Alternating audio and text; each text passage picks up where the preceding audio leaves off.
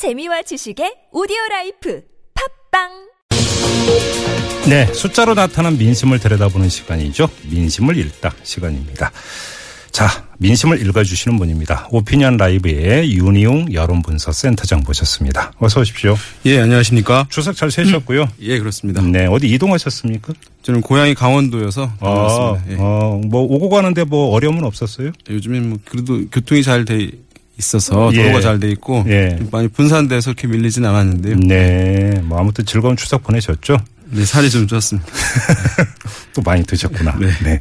알겠습니다. 자, 바로 그 얘기를 좀 하려고 하는데요. 이 추석 아니었습니까? 예. 그 결국은 정치권에서 대목 아닙니까? 네. 그리고 보통 이제 또 특히나 대선 1년 전 추석 민심이 중요하다. 뭐 언론은 또 이런 얘기를 쏟아내던데 제가 먼저 여쭤보고 싶은 게요. 명절 효과라는 게 정말로 있습니까? 뭐 없다고 볼 수는 없는데 네. 이제 어, 과거에는 컸고 예. 지금은 사실 많이 약화되긴 했습니다. 네. 이게 이제 장터 효과라고 부를 수 있을 텐데 시골에 예. 이제 장이 서게 되면 예. 사람들 많이 모이잖아요. 예. 그래서 어떤 소문이 또 확산되기도 하고 새로운 이제 얘기가 생겨나기도 하는 것인데 입소문. 예, 그게 이제 장터 효과라고 이제 이름을 붙일 수 있을 텐데 명절이 좀 그런 거죠. 음. 어, 서울과 이제 지방 간의 사람들이 이제 모이고 음, 네. 또 세대 간 이제 자녀 세대랑 부모 세대가 이제 만나서 얘기를 이렇게 나누게 되니까 어떤 새로운 여론이 이제 형성 될 수 있다. 근데 그게 예. 그 옛날 얘기고 예를 들어서 이제 그 직장 잡아 대출로 나간 그 자식이 와서 네. 아, 먼저 그 새로운 정보나 이런 것들 같이도 안 오고 그러면 이제 그 아버님이나 이제 집안의 어른이 그건 이렇다. 네. 의견 얘기하고 그래서 요즘에는 이제 정보화가 많이 진전되면서 사실은 미디, 어 환경이 많이 어, 바뀌었죠. 예. 그 지방에 계신 시골에 계신 어르신들이 정보력에 있어서 결코 밀리지 않는 거예요. 오히려 더 많은 정보를 갖고 계신 경우들이 많이 있거든요. 왜? 예, 그래서 그렇죠. 서울에 사는 또 자녀들의 의견이 어 이제 지방과 고령층으로 전달되는 이 현상이 음. 예. 사실 최근에는 거의 이제 사라지긴 했어요. 그래서 음. 언론에서 명절 효과, 명절 현상 많이 얘기하긴 합니다만은 네. 사실 약간 이제 과장된 측면이 음. 있다고 볼 수 있겠죠. 알겠습니다. 그럼에도 불구하고 아무튼 추석 즈음에 네. 이 대선 주자들 뭐그 지지율 이걸 한번 좀 살펴보면 해야 되지 않겠습니까? 예. 일단은 이제 보면은 어이 뭐 여러 가지 과거에 이제 사실 명절 때 보면은 변화된 이제 현상들도 있긴 있었고 네. 변화된 없는 현상들도 있었는데 음. 뭐 요거 먼저 말씀드리면 추석 때 사실 급상승한 후보들도 있었어요. 그러니까 어, 2007년 대선 전에 2006년 추석 때 예. 이명박 후보가 당시에 이제 박근혜 후보랑 경쟁하고 있었는데 예. 지지율이 급상승했었었거든요. 네네. 그러니까 그것을 이제 사례로 많이 들긴 해요. 음. 예, 명절 효과가 있었던 것 아니냐. 서울시장 할 때 이제 업적들이 지방에 많이 알려진. 예, 그런- 예. 근데 사실 그것도 보면은 그 즈음에 북핵 실험이 또 있었어요. 아, 그러다? 보니까 예, 예. 국가 위기 상황에서 어떤 이제 남성적 리더십 음. 위기 상황에서 그런 이제 선호하는 기류가 형성되면서 올라간 측면이 이제 있었거든요. 오히려 그러니까 변수 요인이 그러니까 북핵이 있었다. 예. 예. 그 외에는 사실 이제 큰 그런 현상들이 없으니까 음. 그렇지만 어쨌든 간에 어 1년 전 추석 때 일정 수준 이상의 지지율을 음. 의미 있는 지지율을 보유하고 있는 사람이 사실 최종적으로 대통령이 당선된 사례는 최근에 그게 더 많거든요. 예. 그러니까 사실은 명절 때 1년 전 추석 때의 뭐 민심 변화가 이제 크다기보다는 음. 그때의 어떤 흐름 자체는 이제 매우 의미 있다 이렇게 봐야 되겠죠. 그러면 1년 전 추석 즈음에 여기서 1년 전에 이제 대선을 기점으로 해서 대선 1년 전 추석 즈음에 지지율이 낮다가 네. 갑자기 뭐 급부상한 인물 있습니까? 그러니까 그 2002년 대선 네. 네. 이제 1년 전에 어 2001년 같은 경우는 당시 노무현 후보 같은 경우는 어 대통령이 됐습니다마는 매우 미미한 수준이었거든요. 1년 전에도. 예. 예. 그런데 이제 나중에 대통령이 된 사례가 로 이제 거론이 되는 거죠. 그러니까 2002년 되니까 2001년 추석 때가 그렇죠. 얘기- 그때는 이미 경선이 시작되기 전이었잖아요. 그렇습니다. 그때는 사실은 그렇게 주목받지 그러니까. 못했던 상황이니까 예. 이제 이런 사례도 이제 있긴 있는 거죠. 근데 네. 뭐 추석을 기점으로 했다고 볼 수는 없는 것이고 예. 그리고 이제 2012년 때도 당시에 이제 문재인 후보 같은 경우는 이제 어 야당의 최종 후보가 되긴 됐는데 네. 마지막에 하지만 그 순간에는 그 1년 전쯤에는 그렇게 또 지지율이 높은 편은 아니었거든요. 아, 예, 그래서 예. 올라간 사례도 있긴 한- 합니다. 그러나 어쨌든 간에 대통령까지 된 사례는 이제 노무현 후보 음, 형. 뿐이고 네. 그래서 일정 수준의 의미 있는 지지율을 확보하고 있는 것 자체는 여전히 의미는 있다고 볼 수 있겠고요. 알겠습니다. 그러면 이제 과거 얘기 말고 네. 지금 얘기를 한번 해보죠. 예. 이번 추석이 이제 대선 1년 전 추석 아니었습니까? 이 대선 주자들 지지율 조사 있었죠. 예. 이제 리얼미터에서 이제 매일경제 의뢰를 받아서 9월 12일, 13일 양일간 전국 1017명 대상으로 유무선 조사와 스마트 스마트폰 웹 병행 조사를 실시했는데요. 네네. 여기서 어, 반기문 유엔 사무총장이 뭐 1위를 달렸습니다. 25.7%. 네. 예, 오히려 이제 그 전주보다 3% 포인트 가량 올랐고요. 네. 그다음에 더불어민주당 문재인 어, 전 대표가 19%로 2위였고 네. 국민의당 어, 전 대표 안철수 예, 대표가 의원, 예. 10%. 음. 그다음에 더불어민주당의 이제 서울시장 박원순 시장이 6.2%로 4위. 네. 5위는 이제 이재명 성남시장이 예. 음. 이제 5.1%였고요. 그다음은 이제 새누리당 김무성 전 대표가 3.8% 이제 이런 네. 순으로 나왔고요. 여러 가지 조사들이 이제 비슷한 시기에 이제 추석 전에 있었는데요. 예. 흐름들은 이제 대동소이합니다. 그렇네요. 흐름은 이제 비슷하게 나타나고 다만 구체적인 수치에서 약간의 이제 오름과 내림이 있는 건데 역시 주목할 인물은 그러니까 반기문 유엔 사무총장 아니겠어요? 네. 계속 1위를 달리고 있는 데 이제 벌써부터 논란이 벌어지던데 이 지지세가 거품이냐 아니냐 네. 어떻게 보세요?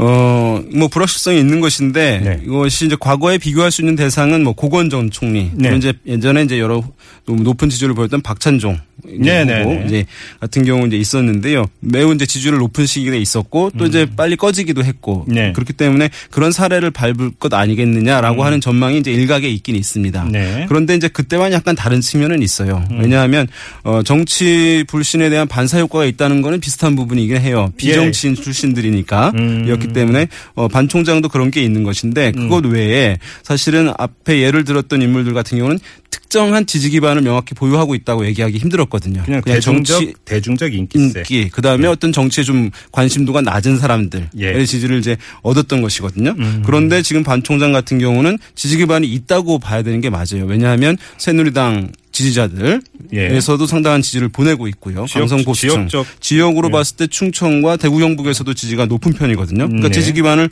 보유하고 있다고 보는 게 맞고 그다음에 음.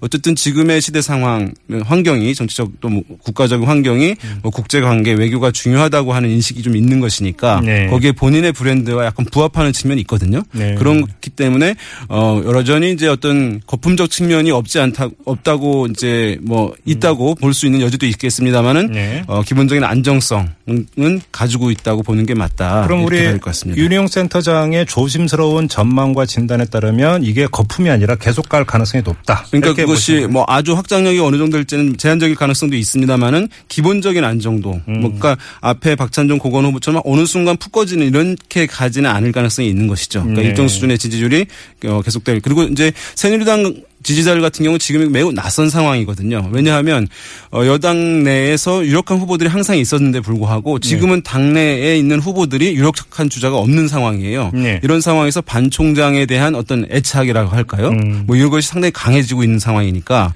그런 면에서 일정도 이제 지속성이 이제 있을 가능성이 있다. 그러면 지금 그 분석의 전제는 반기문 총장이 이제 1월 중순 이전에 귀국한다고 이제 밝히지 않았습니까? 네. 그러면 예를 들어서 새누리당의 경선에 뭔가 초기부터 바로 합류해서 네. 뛰어드는 이런 걸 전제로 하는 얘기입니까? 일단 이제 그 부분에 이제 변수라고 할수 있어요. 왜냐하면 네, 네. 입국한 상황에서 새누리당에 바로 뛰어든다, 입당하고 음. 어떤 그것이 친박의 카드다라고 하는 인식이 형성될 경우에는 본인이 가지고 있는 양날개 중에 하나가 보수층이고 하나는 중도층인데 중도층 같은 경우는 거부감이 커질 수밖에 없거든요. 예. 그렇기 때문에 바로 합류하지 않고 이른바 뭐 밀당을 할 가능성이 있거든요. 외부에서 음. 네. 그런 상황에서 양쪽의 어떤 하나의 지지층의 일정 부분 약화될 가능성도 배제할 수는 없는 것이거든요. 예, 예. 그렇기 때문에 뭐 그런 또 검증 과정도 있을 것이고 그런 면에서는 이제 불확실성도 여전히 있다. 아, 음. 예. 현실 뭐 경, 정치 경험이 부재하기 때문에 일단 그렇게 좀 봐야 될 것 같습니다. 알겠습니다. 그리고 또 하나 이제 아까 이제 전체적인 이제 순위를 말씀해 주셨잖아요. 이제 그 추이를 말씀해 주는데 이그 흐름의 변화는 없을까요? 어떻게 보세요? 이게 지금은 많지 않은 상황이거든요. 지금 네. 오래전부터 지금 흐름들이 이어져 오는 상황인데 음. 오랫동안 변화가 이제 없는 상황이에요. 네. 왜냐하면 어 1위 후보가 사실 국내에 있어서 계속적인 어떤 평가를 받아야 되는 것인데 네. 외부에 있다 보니까 1위 후보에 대한 평가가 이루어지지 않으니까 음. 그것이 사실 다른 후보들과 이제 지지율이 맞물려 있어서 변화를 서로 주고받는 게 있어야 되거든요. 그렇죠. 그런데 1위 후보가 외부에 있어서 평가를 받지 않는 상황이기 때문에 네. 다른 후보들 같은 경우는 좁아진 환경에서 싸워야 되는 것이에요. 뭔가 교호 작용이 있으면서 거기서 그게 소- 없습니다. 손해 보거나 이득 보는 게 예전에는 한 발생하는데. 주요한 세 명의 후보들이 서로 맞물려 있었기 때문에 변화들이 바로바로 나타났던 것인데 네. 지금은 이제 그렇지 않다. 그리고